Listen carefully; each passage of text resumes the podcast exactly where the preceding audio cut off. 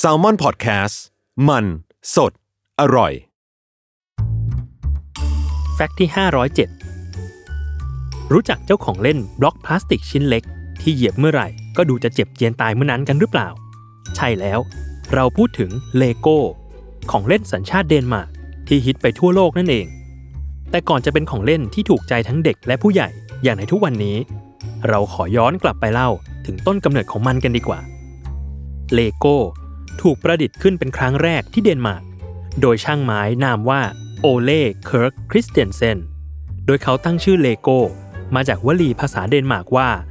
l i g o d ที่แปลว่า play well หรือเล่นดี ในช่วงแรกตั้งแต่ปี 1932 โรงงานเล็กๆ ของโอเล่ไม่ได้ทำบล็อกเลโก้แบบที่เราคุ้นตากัน แต่ทำของเล่นไม้ อย่างเช่น กระปุกหมู รถลาก หรือบ้านไม้ ซึ่งด้วยเศรษฐกิจที่หดตัวในช่วงนั้นทำให้สินค้าของเขาขายไม่ค่อยดีสักเท่าไหร่ กระทั่งปี 1953 ที่พวกเขาเปิดตัวสินค้าใหม่อย่าง Lego Bricks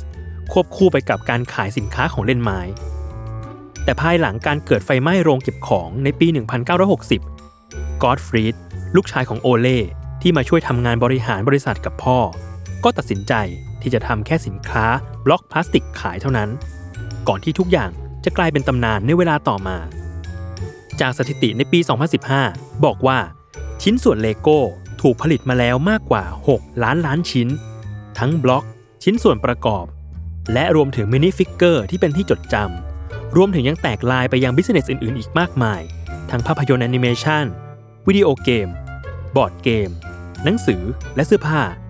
รวมถึงสวนสนุกอย่างเลโก้แลนด์ที่มีถึง 9 แห่งทั่วโลก และเตรียมจะเปิดในอนาคตอีกหลายแห่ง